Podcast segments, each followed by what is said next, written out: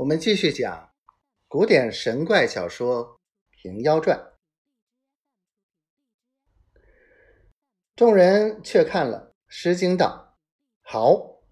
正看之间，只听得门前发声喊，一行人从外面走入来。众人都慌道：“却怎的好？”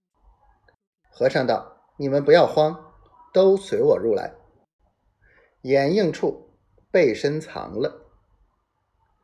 看那一行有二十余人，都腰带着弓弩，手架着鹰摇，也有五放家，也有官绅，也有私绅。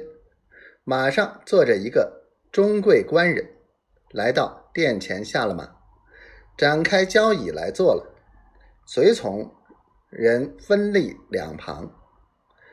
原来这个中贵官叫做单王太尉，是日却不该他来境内上班，因此得暇，带着一行人出城来闲游戏耍，信步直来到莫坡寺中，与众人踢一回气球了，又射了一回箭，赏了个人酒食，自己在殿中饮了数杯，便上马。一行人随从自去了。众人再到佛殿上来，婆婆道：“我只道做什么的，却原来一行人来作乐耍子，也叫我们吃他一惊。”张图、任谦、吴三郎道：“我们认得他是中贵官，在白铁班住，唤作善王太尉。”如法好善，斋僧布施。和尚听得，说道：“看我明日去薅恼他则个。”众人各自散了。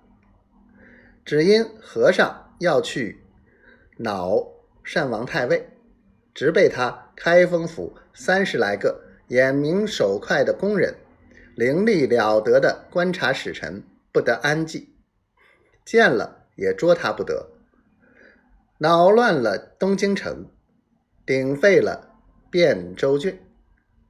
真所谓白身经济，翻为二惠子之人，清秀于人，变作金刚禅之客。正是只因学会妖邪法，断送堂堂六尺躯。毕竟和尚怎地去恼人？且听下回分解。